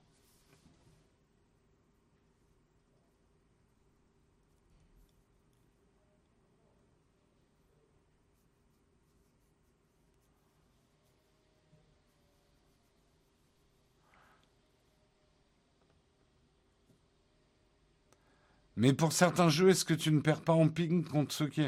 Alors, Nicolas Saint-Page, on va reparler encore une fois du cloud gaming. Je ne suis pas un ayatollah du cloud gaming. Si tu es un joueur professionnel, ultra compétitif, et que euh, la moindre latence indétectable pour la majorité des joueurs est importante pour toi, tu ne passeras jamais au cloud gaming. Ça, je suis d'accord. Je ne vois pas le cloud gaming dans l'e-sport. Mais au même titre que euh, je ne vois pas... Enfin, c'est comme n'importe quel truc. Si on parle de sportif de haut niveau, tu vas pas avoir la même basket euh, quand tu es un sportif de haut niveau. Parce que la moindre légère friction qui te ferait perdre des millisecondes dans ta course pourrait être importante pour toi, par contre, un mec qui fait juste du footing le dimanche, il va peut-être pas acheter les mêmes pompes que le coureur professionnel.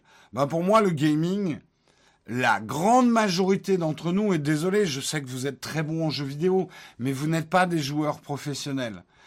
Et vous pouvez toujours me dire que vous avez perdu la partie parce que, oh là là, j'ai eu de la latence. Non, je pense juste que vous avez une latence dans le cerveau qui fait que vous n'êtes pas un joueur professionnel. Point. C'est tout. Alors, attention. Cela étant dit, j'ai souvent parlé de l'importance de la connexion en cloud gaming et je sais très bien, même des gens qui ont des fibres avec des débits incroyables ont des une seconde de latence avec euh, du cloud gaming. Guillaume euh, avait ça et là c'est insupportable. Je suis d'accord. Moi j'ai jamais eu cette latence là d'une seconde. Je l'ai jamais eu. Voilà.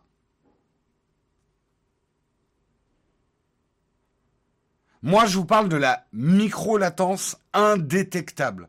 La latence, allez voir la vidéo où je comparais le Stadia, le Shadow, où j'ai dû filmer à 120 images secondes et ralentir pour qu'on comprenne la latence entre euh, le, le moment où j'appuie sur le bouton, sachant qu'il y a le lag de la manette, euh, le lag de la connectique aussi de la manette à l'ordinateur, le lag de l'ordinateur, le lag de l'écran et après le lag euh, du cloud gaming et voir dans quelle situation il y a une latence entre le moment où on appuie et le moment où la balle part.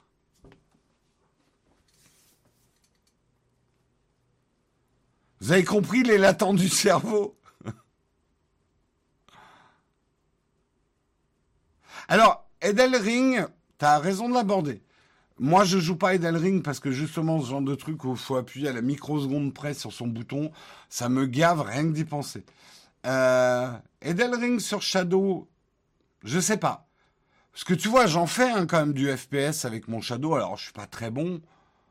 Franchement, je n'ai pas de latence perçue entre le moment où j'appuie sur mon bouton et le moment où l'action se déclenche, hein, personnellement.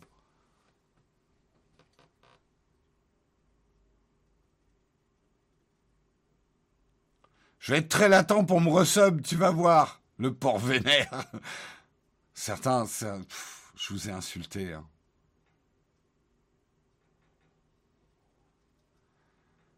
As-tu déjà vu quelqu'un faire du target switching? Non, je ne sais pas ce que c'est.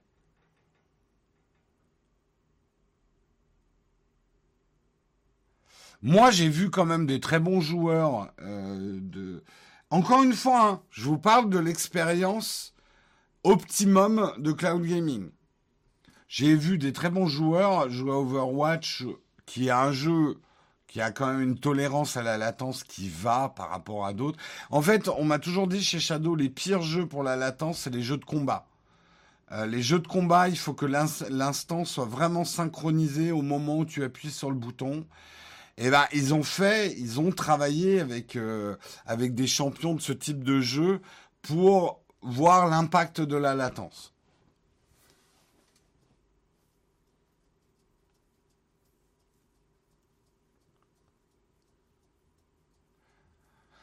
Elia vous dit par exemple le Shadow rajoute entre 10 et 20 millisecondes de latence maximum, c'est moins que certains écrans. Oui. Après le problème, moi je m'en suis bien aperçu que je suis le comparatif. Si vous jouez par exemple avec une manette en, en Bluetooth ou même en Wi-Fi, vous ajoutez de la latence. En fait, si vous cumulez les latences, au bout d'un moment, ça va se sentir.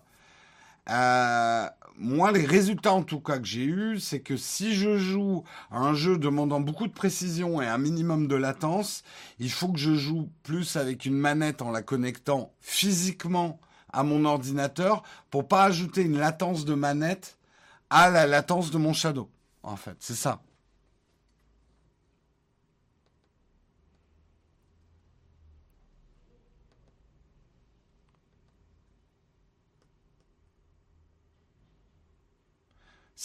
Mais euh, Event Vibe, le truc, ce que j'essaie de vous dire en vous disant que vous êtes des latents du cerveau, ce que j'essaie de vous faire comprendre, est-ce que vous admettez sur les sports? Vous êtes d'accord avec moi, vous n'êtes pas des sportifs de haut niveau. Peut-être qu'il y en a certains d'entre vous, mais vous n'êtes pas des sportifs de haut niveau.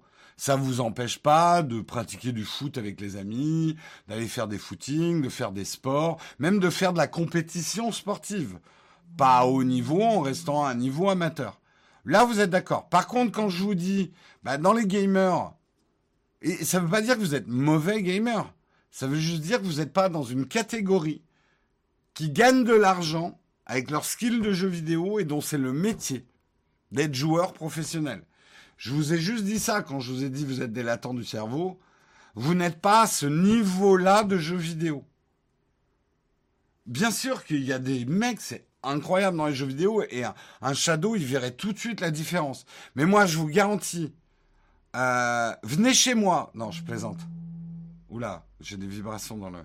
Euh, la plupart des gens, chez moi, je leur fais jouer un jeu. Je fais un peu l'expérience que Guillaume avait fait. Mais je pense que Guillaume avait une légère latence à Toulouse. Je leur fais jouer à des jeux, je leur demande de détecter quand est-ce que c'était l'ordinateur physique et quand c'était le shadow. Il y en a beaucoup qui verront pas la différence. Je parle de latence.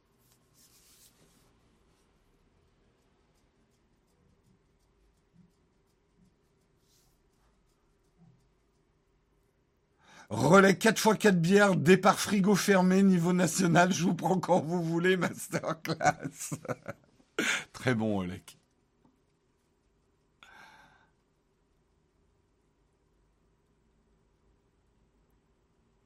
Ah, je t'avais promis, hein, Samuel, de faire une brève de plus de 10 minutes. Hein. Faut pas me provoquer, hein. moi je suis capable de tout, vous le savez.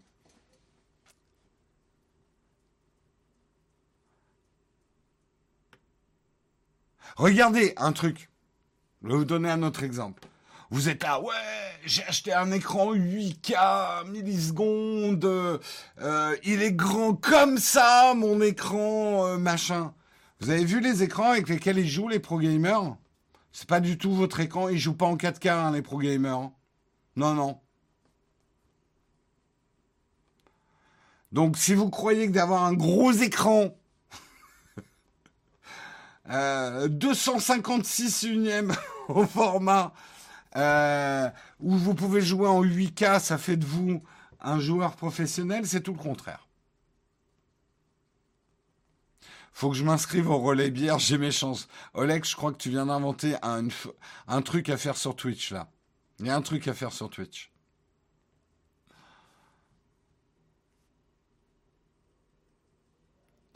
Mais oui, CSGO, il joue en 4, en 4 tiers sur des écrans 360 Hz, mais en 1080, quoi.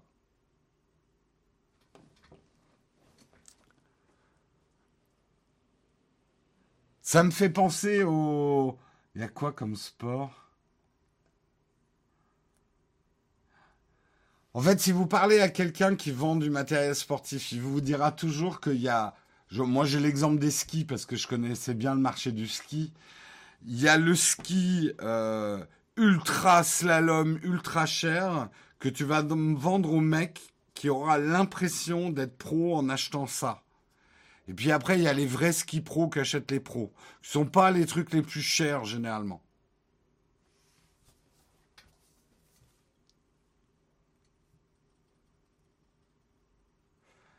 Euh,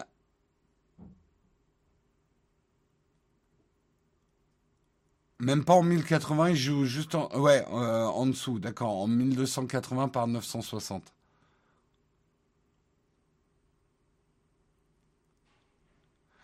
Donc, euh, c'est pour ça que quand les gens me parlent des problèmes de latence du cloud gaming, encore une fois, si vous avez il y a des, plein d'endroits et des connexions euh, fibres. Vous allez avoir de la latence, ça va pas marcher chez vous le cloud gaming. Mais en fait, c'est un faux problème qui vient de votre connexion, mais qui ne vient pas du cloud gaming, en fait.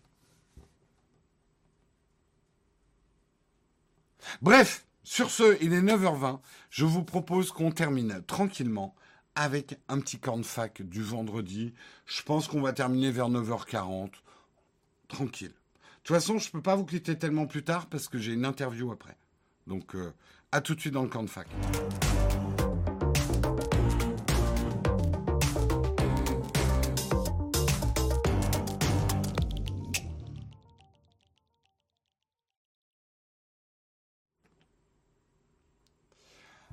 Euh, alors, c'est le camp de fac. Vous pouvez me poser des questions et je peux éventuellement y répondre. On va essayer.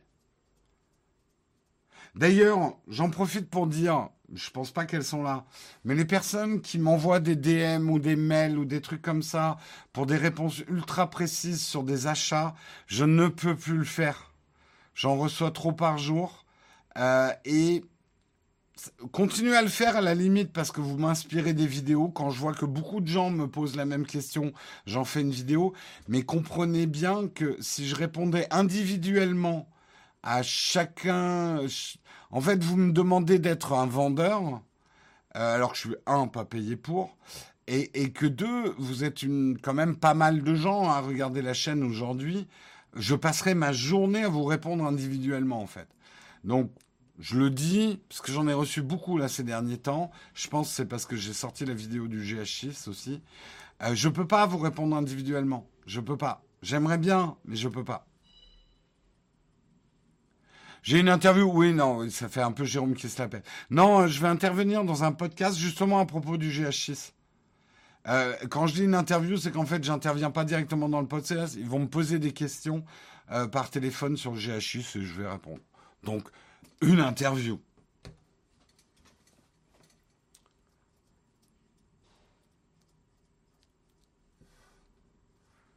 Euh, tu en avais parlé, mais j'avais loupé. Peut-on redonner les marques de coque MagSafe avec des aimants puissants? Peak Design Voilà, Peak Design. Les autres, je connais pas. La coque Peak Design, qui non seulement a un aimant puissant, mais également un système de fixation. Euh, c'est formidable. Euh, va voir ma vidéo là-dessus.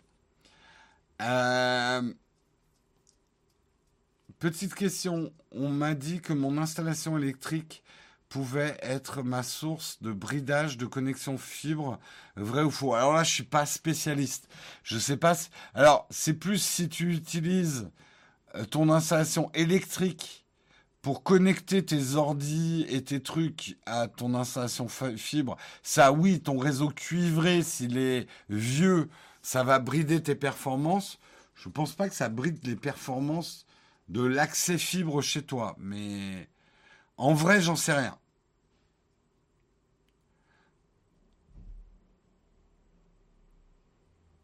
Tu réponds en permanence aux mêmes questions. Combien tu gagnes? Quel est le meilleur appareil photo? Apple, c'est cher. Oui, mais ça fait partie du métier, ça, j'accepte. Et tu vois, des moments comme les camps de fac, là, de bonne grâce, je réponds aux questions. C'est fait pour. Euh, est-ce que tu as un trépied à conseiller pour fixer des lights dessus? Alors, euh, c'est plus des pieds que des. Enfin, oui, c'est quand même des trépieds, mais on appelle ça plutôt un pied de light. ça dépend de la, du poids de ta light. Et si tu veux des pieds professionnels ou pas, ou des pieds légers, méfie-toi des premiers prix parce que c'est fait en matériaux de merde et ça pète très vite. J'ai pas de marque à te donner. J'ai plus envie de te dire, mets quand même un certain prix si tu dois déplier et replier souvent tes pieds de light.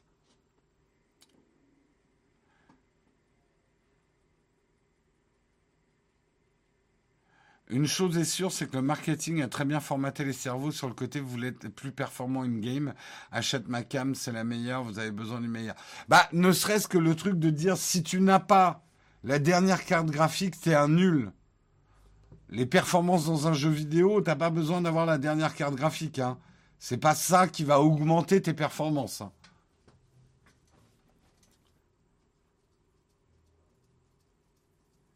Euh, bonjour Jérôme, avez-vous ou prévoyez-vous de faire une vidéo sur les systèmes de détection de chute ou de défaillance physique pour les personnes âgées ou handicapées? Alors, peut-être pas une vidéo dédiée.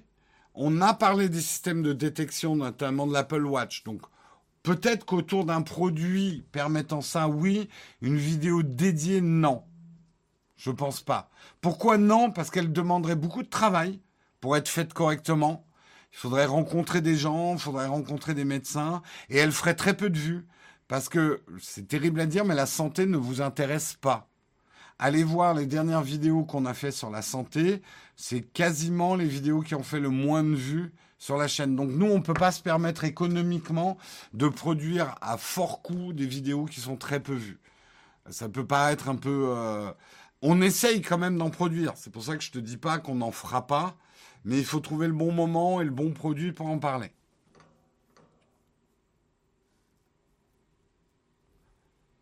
J'ai vu vos débriefs sur le nouvel iPhone SE. En vérité, il paraît loin d'être aussi aussi bien, non. Je suis pas d'accord. Ah, le. Ça, dépend. En fait, nous, ce qu'on dit juste, c'est que le, le nouvel iPhone SE ne s'adresse pas à vous, en fait. En majorité. Après, certains d'entre vous l'achèteront. Mais on va peut-être attendre le test. Je pense qu'on va le commander aujourd'hui et puis on, fera le test bientôt. Tu peux me redonner le nom de ton enregistreur numérique? De quoi tu C'est quoi un enregistreur numérique? De quoi? De son? D'image? Le ninja? Je pense que les gens te demandent en direct et pas un vendeur parce que tu es impartial. Ah non, je ne le suis pas. Il n'y a pas plus, euh, subjectif que moi. Hein. Franchement, non mais honnêtement, hein. euh, oui, je sais, les vendeurs non plus sont pas impartiaux, mais euh, vous faites une fausse image de nous parce qu'on n'est absolument pas objectif ni impartial. Hein. tu as vu le délai des MacBook M1 Max? Tu peux appeler Tim Cook, s'il te plaît. ah ouais, il y a beaucoup de délais. Non, j'avais pas vu. Si le poisson c'est du bœuf, est-ce que qu'en est-il des huîtres, des moules et des autres C'est du cheval. Les huîtres, les moules et les autres fruits de mer, c'est du cheval. Faut le savoir. Euh, aurais-tu en tête un très bon rapport qualité-prix pour un stabilisateur smartphone? T'as pas besoin de. Enfin, tu veux filmer quoi? Parce que honnêtement, pour tes vacances, et même pour filmer un peu de sport, vu la qualité de la stabilisation de la plupart des smartphones aujourd'hui, tu n'as absolument pas besoin d'un stabilisateur externe.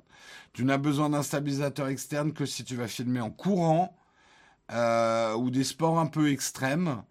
Euh, et là, la vraie question à te poser, c'est est-ce que tu n'as pas plutôt besoin d'une caméra d'action? Voilà.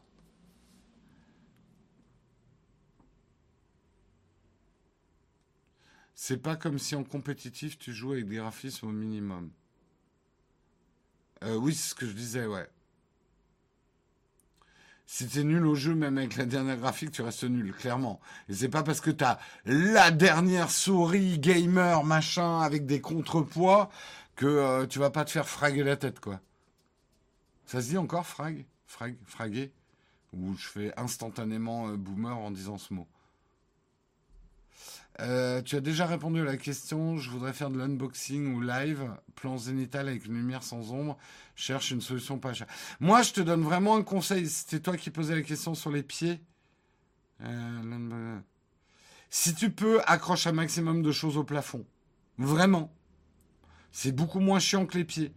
Et il existe des poutres, euh, en, si tu peux bricoler chez toi, il existe ce qu'on appelle des, cages. Tu te fais une cage en, comme dans les spectacles, là, avec des poutres en alu, et t'accroches tout au plafond. Tu te feras beaucoup moins chier.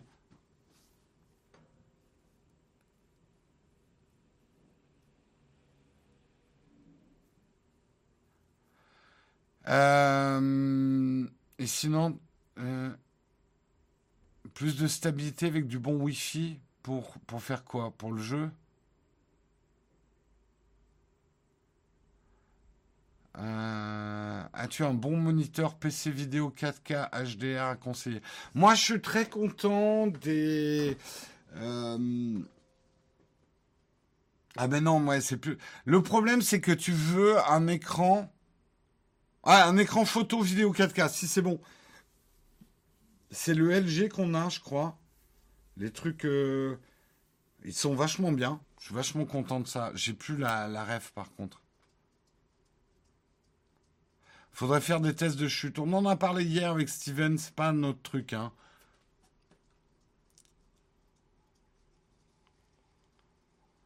Jérôme, peux-tu me redonner le nom ah merde, je suis remonté trop loin. Attendez, je vais prendre les dernières questions parce que là j'ai trop de retard.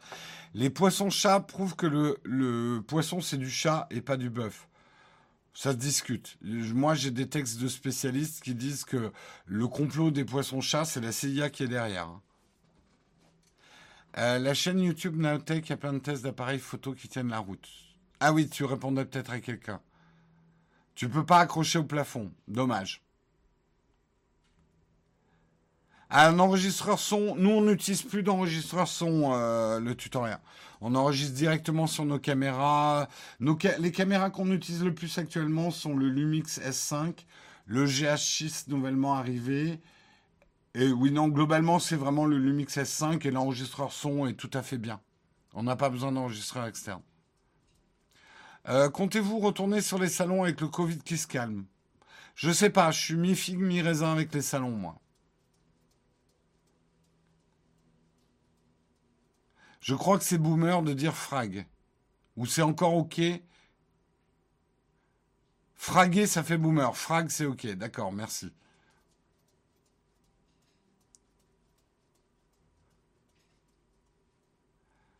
Euh, pour les prix sans...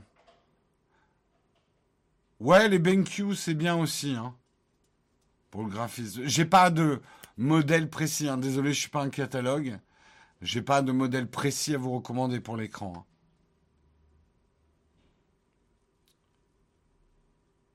Les figues, c'est du raisin, donc tu fais 100% figues ou raisin. Olek, tu m'as eu, t'es trop fort. T'es trop fort, t'es trop fort. Tu comprends pas le studio display? 1749 euros et pas de LED ou de mini LED, car à ce prix, possibilité d'acheter des Sony Panasonic 65 pouces 4K LED HDR. En fait, si tu comprends pas le studio display, c'est juste que tu comprends pas Apple. Les gens veulent du Apple et tu auras beau leur dire dans tous les sens qu'il y a mieux ailleurs, sauf qu'il n'y a pas de pomme dessus, ils vont acheter Apple. Après, n'exagérons rien, c'est quand même un très bon écran hein, que propose le studio display. Tu as d'autres avantages dessus. Euh, mais oui, il y a des achats plus malins, mais c'est pas ce que veulent les gens.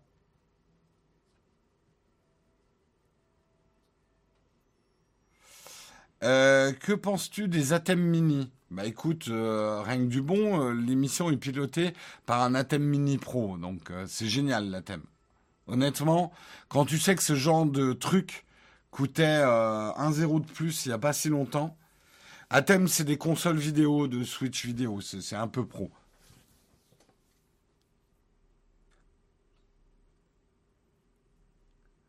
Euh, moi, je veux, c'est quoi les achats plus malins? Alors, je ne comprends pas ta question, Extreme Red.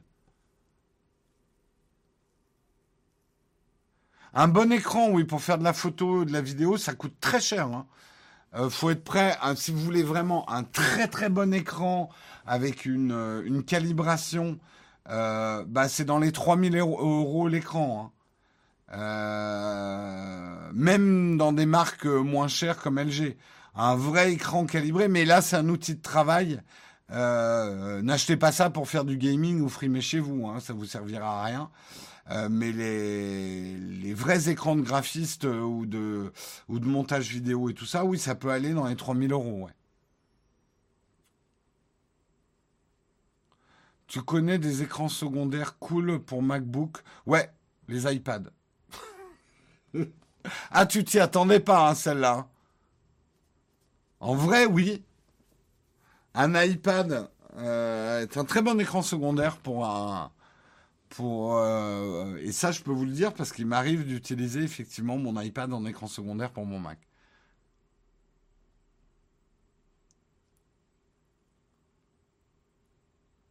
Euh, utilise, utilises-tu des carrés de mousse pour éviter la réverbération dans ton atelier? Tutoriel, t'as pas vu ma vidéo quand on avait montré comment on a, on a des, on a de la mousse de partout. Mais si tu veux faire un truc un peu plus joli chez toi, j'ai une autre astuce. Je crois que je l'ai montré dans une vidéo, sinon je vais vous la donner. Tu achètes, euh, tu fais imprimer des photos, des jolies photos, euh, sur des toiles avec un cadre en bois. Tu vois ce que je veux dire? Des photos sur de la toile. Et l'intérieur du cadre, tu remplis ça de vieux torchons, de chiffons ou, de coton, tout ce que tu as de pas cher, écologique et qui rembourre. Eh ben, tu te fais des espèces de dalsons beaucoup plus jolis que des dalsons. Comme ça, tu, en plus, tu fais un décor qui est agréable et tu vas venir euh, euh, étouffer le son, empêcher la réverbe et c'est beaucoup plus élégant qu'une dalle en mousse.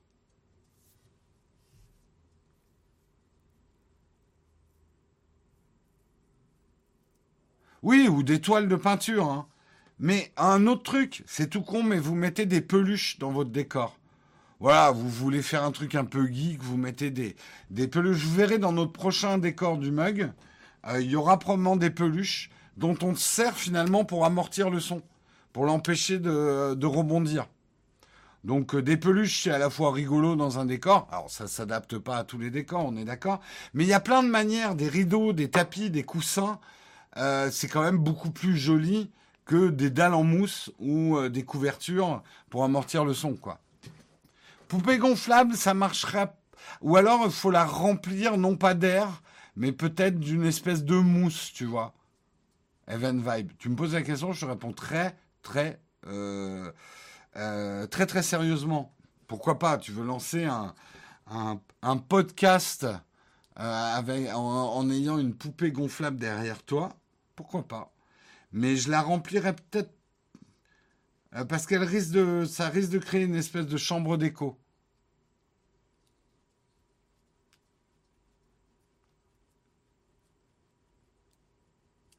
Nombre de, pas une légende urbaine, c'est Apple le même. Voilà, ça se bat sur l'écran de l'Apple. Non, 9h40 n'est pas la fin officielle. Il faut que ça redevienne 9h30. Vous avez raison. Mais là, on est vendredi. de toute façon, oui, je vais devoir m'arrêter puisque le devoir m'appelle. Alors, le, truc des, des boîtes d'œufs, ça marchera, mais alors ça fait manger quand même beaucoup d'œufs pour pas grand chose. Euh, c'est pas forcément optimum. Croyez pas que vous allez avoir le meilleur studio son du monde en collant des boîtes d'œufs de partout, quoi. C'est un vieux truc, la boîte d'œufs, et, et euh, j'ai entendu des spécialistes du son dire que c'était un peu de la foutaise. Samuel, si tu veux, je te ferai de l'accompagnement, Jérôme. Progressivement, nous reviendrons à 9h30. Est-ce que je vais faire un live ce soir? On va dire, euh, on va regarder la météo de Jérôme qui joue aux jeux vidéo. Les probabilités sont de 80% ce soir que euh, je joue 100% de probabilité que je joue à Warhammer 3 euh, et 80% de chances que je fasse un live ce soir. En plus, c'est vrai, les boîtes d'œufs, c'est très inflammable, donc attention à ça.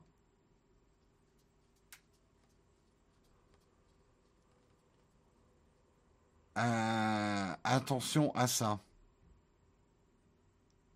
Normalement, c'est Léo et Jérôme qui servent à amortir le son, mais ils coûtent plus cher que les peluches. non, ils amortissent pas le son. Ils parlent tout le temps, ces deux-là. C'est fatigant. Je suis fatigué. Allez, euh, je vous fais des gros gros bisous. On se retrouve peut-être ce soir pour le live. Je vous retrouve lundi matin. Dis donc, je, les enchaîne les mugs en ce matin. En ce, moment. En ce moment. Euh, on se retrouve lundi matin à 8h. Je vous souhaite un excellent week-end. Un positivé, allez prendre l'air. Ne restez pas le nez dans les news quand elles sont anxiogènes.